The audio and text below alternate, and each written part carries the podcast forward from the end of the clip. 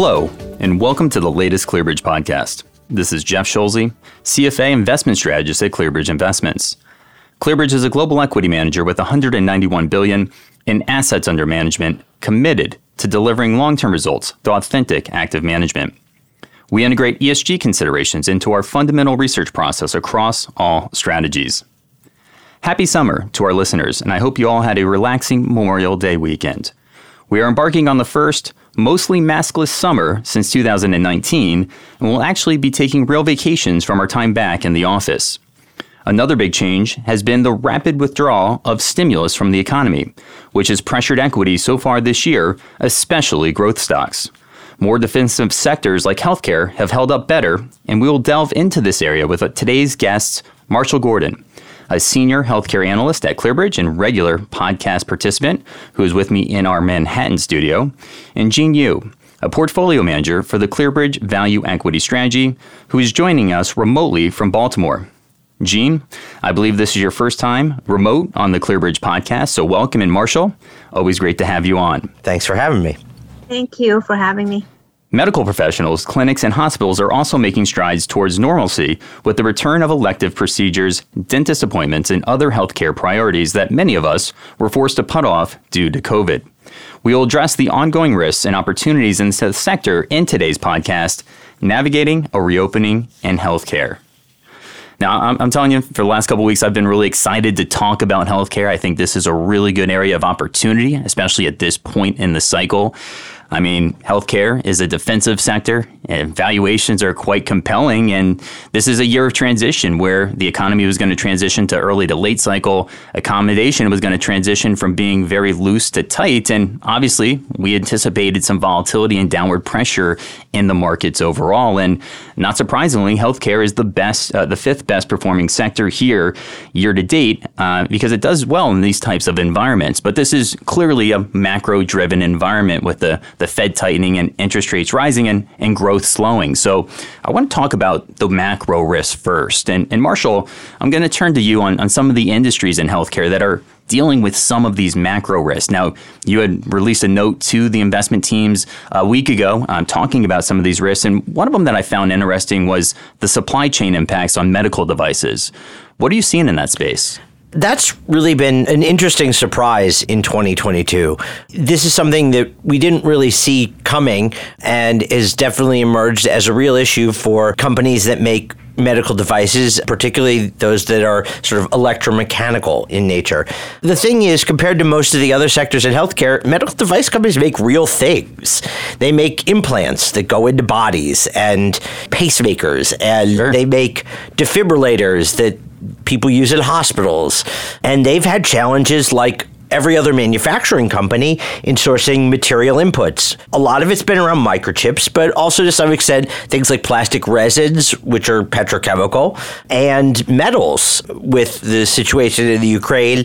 Titanium, as well as some more rare type metals.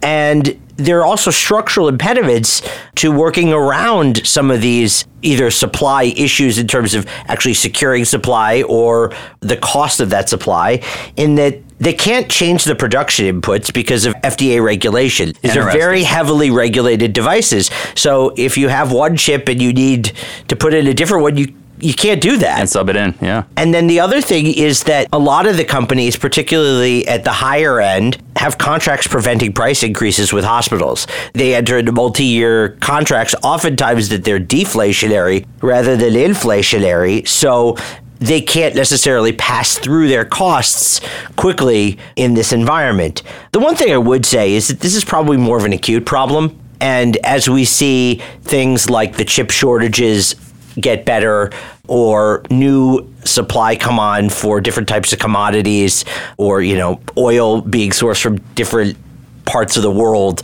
i think that this is going to probably blow over more quickly than average. But it's definitely something that is weighing on results in 2022 and you know it probably takes a lot of the earnings upside potential out of those stocks well, not surprisingly, if you're looking at devices, it's one of the rare areas in healthcare that's not doing as well as the, the rest of the sector. And a lot of it has been on that because a lot of this emerged in the first quarter where companies were starting to warn, oh my God, we are missing sales, for instance, because we don't have enough chips to make our defibrillators. And so we're shipping fewer than we had expected. Same thing across the board in terms of the costs.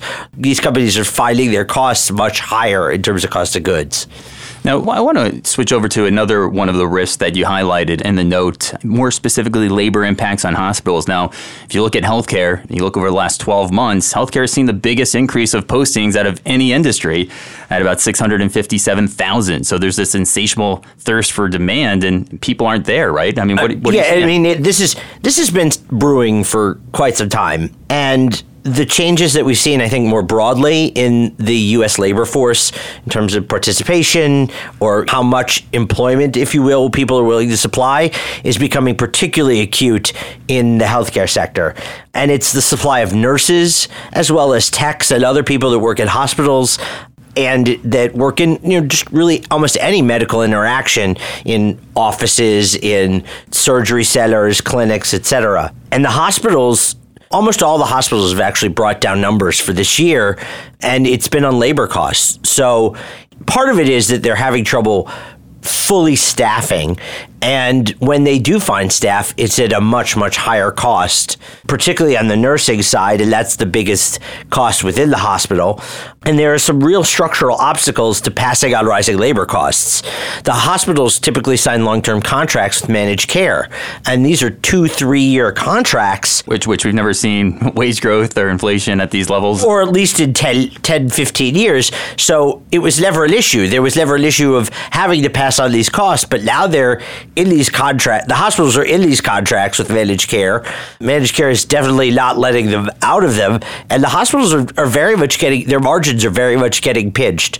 The way I look at it, it makes hospitals very much uninvestable, and we don't have very much exposure across the firm. And it does seem that managed care is actually nicely insulated because of the sort of three year rolling contracting, it's just going to take a lot of time to even start to see that pressure. And they could definitely price ahead of that. So I don't see very much risk there. The other thing is that at the margin, the hospitals are having trouble finding enough staff to staff all of their ORs and ERs. And so you are seeing some pressure on actual volumes within hospitals in terms of procedures.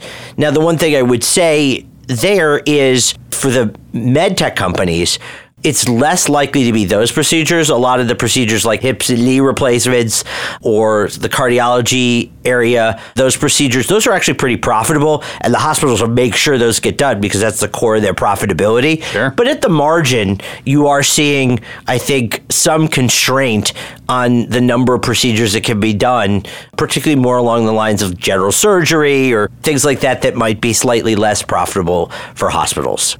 And I want to highlight one more risk, which we're seeing across not only in biotech or medtech early stage, but in early stage companies generally speaking, is this lack of capital market financing that's available there. What do you see? Do you, you that's have a, a lot that's of a really big, that's M&A? a really big deal, particularly for the biotechs. But as well, it cuts into medical devices because there are early stage companies there, as well as in diagnostics, where there's been a huge crop of companies coming up with new genomic based diagnostics. And you go back a couple years, there was a very free flowing capital market. The amounts raised for biotech in 20 21 were truly record setting. And now the capital markets are largely shut yeah. to these companies. And what you're seeing is a pullback in valuations because, in some cases, sort of mortal risk for these companies to run out of money. And that's before they can realize greater value by reaching clinical milestones or regulatory milestones, things like good data. Path to profitability. Path to profitability. So, you know, look, I don't think the capital markets are going to stay shut forever, but we do expect a rationalization of a lot of these companies that were funded over the past two, three years. And it's going to be in biotech, I think, primarily, but also to a certain extent in medtech and in some of the diagnostics areas. And we're in the early innings of this process. You're actually, for the first time, starting to see announcements of companies cutting programs, downsizing, because they're worried about running out of cash and the runways that they have. The and you're starting to see initial jobless claims pick up, right? Not surprising. You're seeing some tech layoffs. You're seeing layoffs in biotech and a lot of these. Yeah, you, you really are starting to, to hunker down. It's smaller. It's smaller in scale now. I think the one implication that we're watching for very closely is the downstream impact on contract research organizations as well as the life sciences tools companies.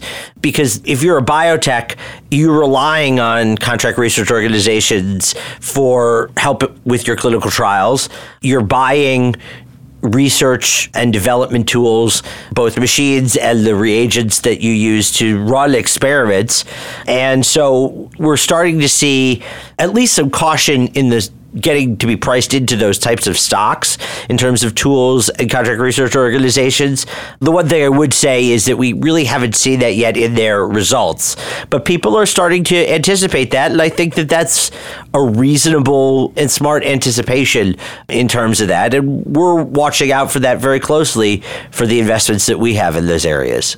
And I think this sets conversation that Jean has been talking about and how they've been positioning in their portfolio about areas of opportunity in the macro environment. The opposite of needing a lot of capital and not being able to access the capital markets are big tech biopharma that has large pockets and a ton of cash. I mean, I think I saw a statistic out there the other day that pharma, large cap pharma, has enough cash to completely buy out the entire mid and small cap biotech sector at this point. So they are stuffed to the gills with cash. So, Jean, talk to me a little bit about the opportunities that you're finding in that space. That's exactly right, Jeff, what you just said. And that's one of the big reasons that we really like the large cap pharmaceutical and biotech space. I mean, first of all, their valuation is still pretty compelling. They were trading at 40% discount to the market at the end of last year. And despite very impressive outperformance year to date, they're still trading at more than 20% discount. More importantly, though, this group does provide several highly sought after attributes in today's environment. First, their defensive top line really give very good protection as investors worry about slowing growth and recession risks. And second, they're very resilient in an inf- inflationary environment, as opposed to what Marshall talked about in MedTech. The drug companies have 90% gross margin, and therefore they're just not as sensitive to the input cost inflation or the higher freight cost. And they also have very strong pricing power. Finally, they're strong cash flow generators. Many of them also have very high dividend yield relatively in the market. And all of those really position them pretty well for higher rates. And after all of this, there's a bonus point the collapse in the small cap biotech space that Marshall just discussed earlier is a boon to these companies. Russell 2000 Small Cap Biotech Index has fallen 67% since it peaked in February last year. Wow, that's massive. This means that the price tag for the purchased external R&D just got slashed by two thirds for these large cap drug companies. And I'm sure they're very happy and I see many of them especially the ones that have a lot of cash from selling COVID vaccines and treatments in past two years to really go on a shopping spree soon. I was going to add that you look at a company like Pfizer, Pfizer has been among the most successful in terms of its COVID strategies. They've talked about having $100 billion for Pfizer alone to deploy for M&A and business development deals and then you you know you look that's a, that's a one with 11 zeros. That's a one with 11 zeros. And that's one company. And you look across the companies there's so many self-help stories in pharma in Europe and in the United States and a lot of these companies are spinning off divisions. They're selling unwanted or underloved businesses that they have. And so many of them are not only are they cash generative, but they're also finding themselves with investments that they're selling for tens, if not hundreds of millions of dollars, or even tens of billions of dollars and they're going to redeploy a lot of that. And Jean's absolutely right. Biotech's kind of on sale here. I think it's not going to end up being quite that cheap because good assets, there are a number of players out there with a lot of cash and they're going to compete for good assets. But at the same time, at least the starting point for those negotiations is a bit lower. Well, yeah, if your stock is down 70, 80, 90%, you're going to get a healthy premium to that. All smart management teams would obviously negotiate a better deal. And it does take some time for management teams to really sort of internalize the fact that their stock is not what they once thought it would be in terms of its value. And so people are waiting till maybe the, the back half of this year or into next uh, before they really sort of capitulate on some of that in terms of the management teams within the biotech world. To support what Marshall just said, the recent deal that Pfizer made, I think they paid 70% premium, but stocks up. Pfizer stocks up. I mean, obviously the acquired company stocks up as well. I think that shows the market figures it out. That is a good deal for both. And that was, by the way, either kind of close to or just right around or maybe even slightly lower than that stock's 52 week high. So right. even if they're going up quite a bit, they're still getting it at or below the prior peaks. Well, you know, looking at M&A, it looks like there's been about 13 billion worth of M&A in the sector so far year to date. Traditionally, it's around 50 billion. So they're waiting for better vantage point later in the year. Is that kind of the feel at this point? Yeah, I, I think it's it's not as much a vantage point as it is. I think it just takes time for the management teams at these biotechs to really come to terms with where their valuations are. So if you're a company that had a $3 billion market cap six months ago, it's hard to think of yourself as a $1 billion market cap company today. And it just takes time for that reset to happen. And it takes time for the shareholder base to a certain extent to, to turn over, to be able to say, okay, we don't have a lot of shareholders in our stock still who bought it at 3 billion and they're much more willing to take a price that's a premium to the current as opposed to a price that's sort of based on a historical valuation range that really no longer applies. So there is this transition period and I think that that's I think it doesn't surprise me that deals are much lower because there's this period of what I would call just sort of rethinking or readjustment. I know, no, that we also talked about managed care being the beneficiaries of the uh, cost structural that's embedded into the hospitals. Probably another area of opportunity, I would think. Yeah, look, the managed care companies are doing very well. They're having uh, another nice year. They've managed to price ahead of their costs for both utilization and probably not as much price, but they aren't really exposed to the labor cost issues. They aren't really exposed to supply chains because it's a service business. So those companies continue to chug along nicely. And so there it's it's more just business as usual. You do have to watch to a certain extent if there are large changes in employment for those companies because they have very significant commercial businesses, but even what are noticeable changes in unemployment, you're still talking 1 2% of the labor force as opposed to a 20 30% change or something like that. So their businesses really aren't as impacted. I want to throw something out to both of you here, which is the thousand pound gorilla in the room, in my humble opinion. Build Back Better is being discussed again. And it looks like Senator Manchin is making a push for a deal before the midterms, which will likely have a divided government. So it's pretty much now or never. And there was a big fear overhanging biopharma on prescription drug pricing. I mean, is that still a, a, real risk? Or from what's being talked about now, even if it does move into place, are there other revenue drivers that are going to really be able to be the backbone of that, that new spending? I'll take two stabs at that. The first I would say is that what we've seen thus far, the proposals that have been put out there in terms of Build Back Better, there are drug pricing provisions that really weren't that large a risk to the industry. There were definitely some new challenges that would come about because of the changes that were proposed but they really were not in any way catastrophic to the industry. certainly probably manageable in terms of a couple percent of earning one way or another.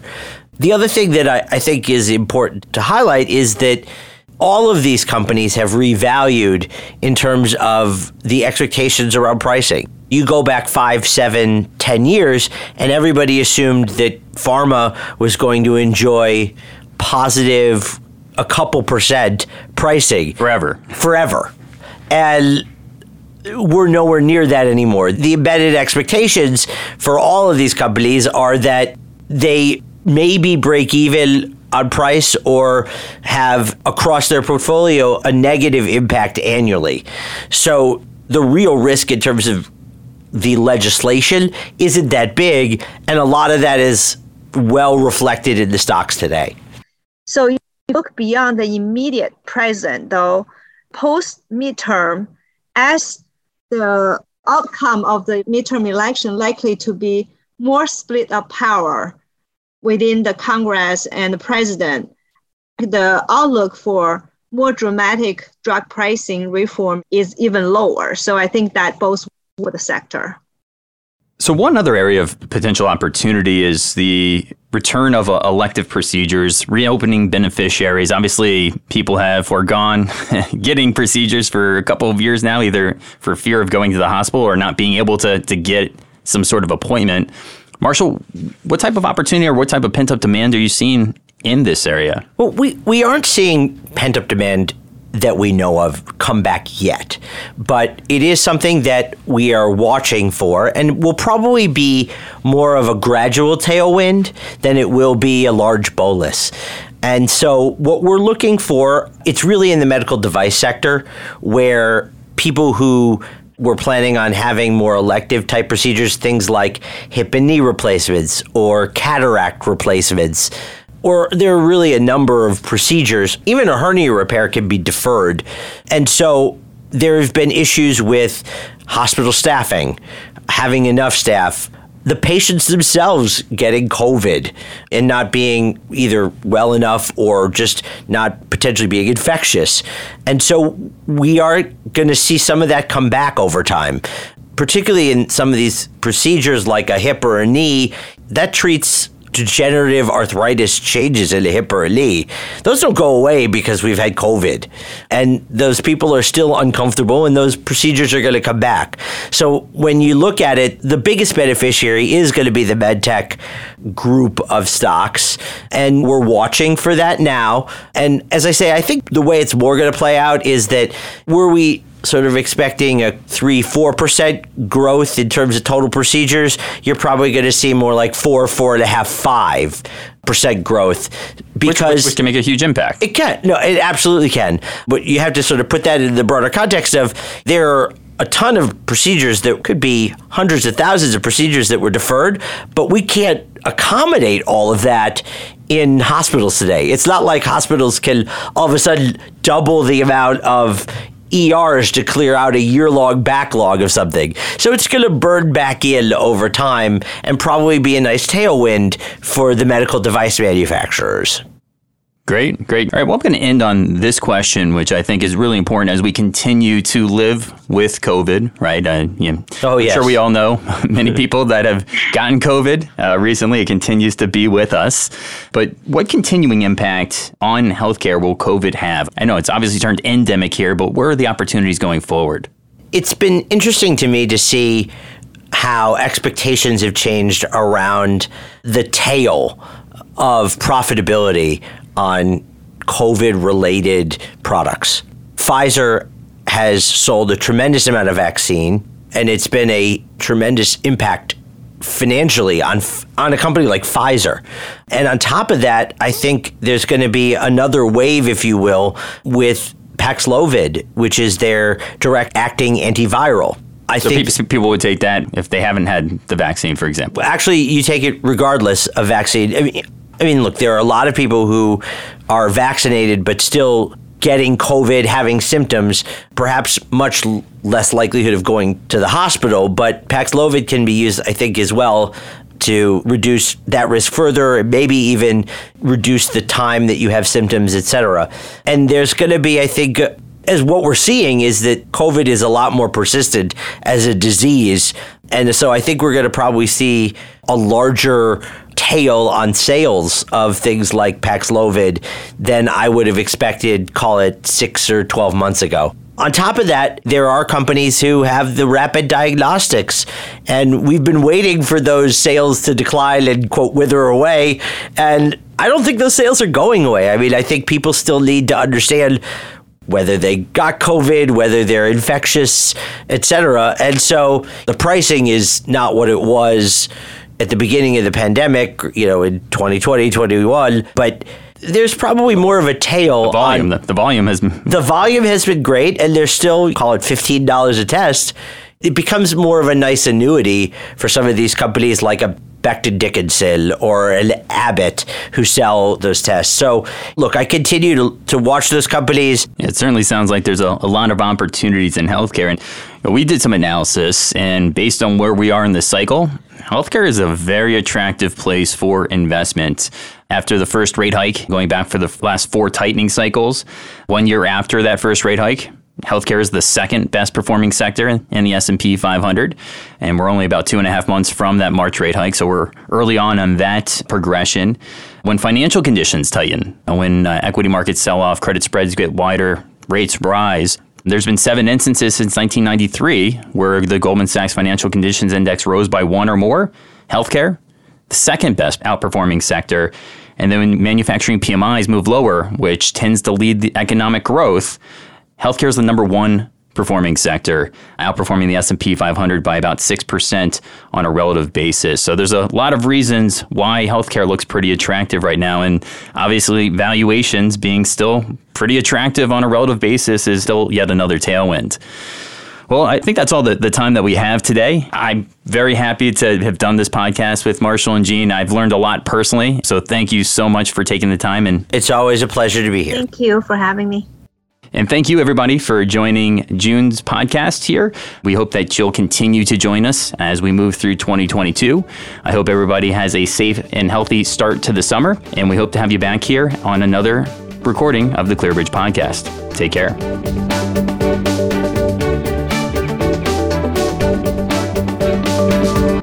Please note the following. Past performance is no guarantee of future results. The opinions and views expressed in today's podcast are of the individual speakers as of June 1st, 2022, and may differ from other managers or the firm as a whole, and are not intended to be a forecast of future events, a guarantee of future results, or investment advice. Any statistics referenced have been obtained from sources believed to be reliable, but the accuracy and completeness of this information cannot be guaranteed.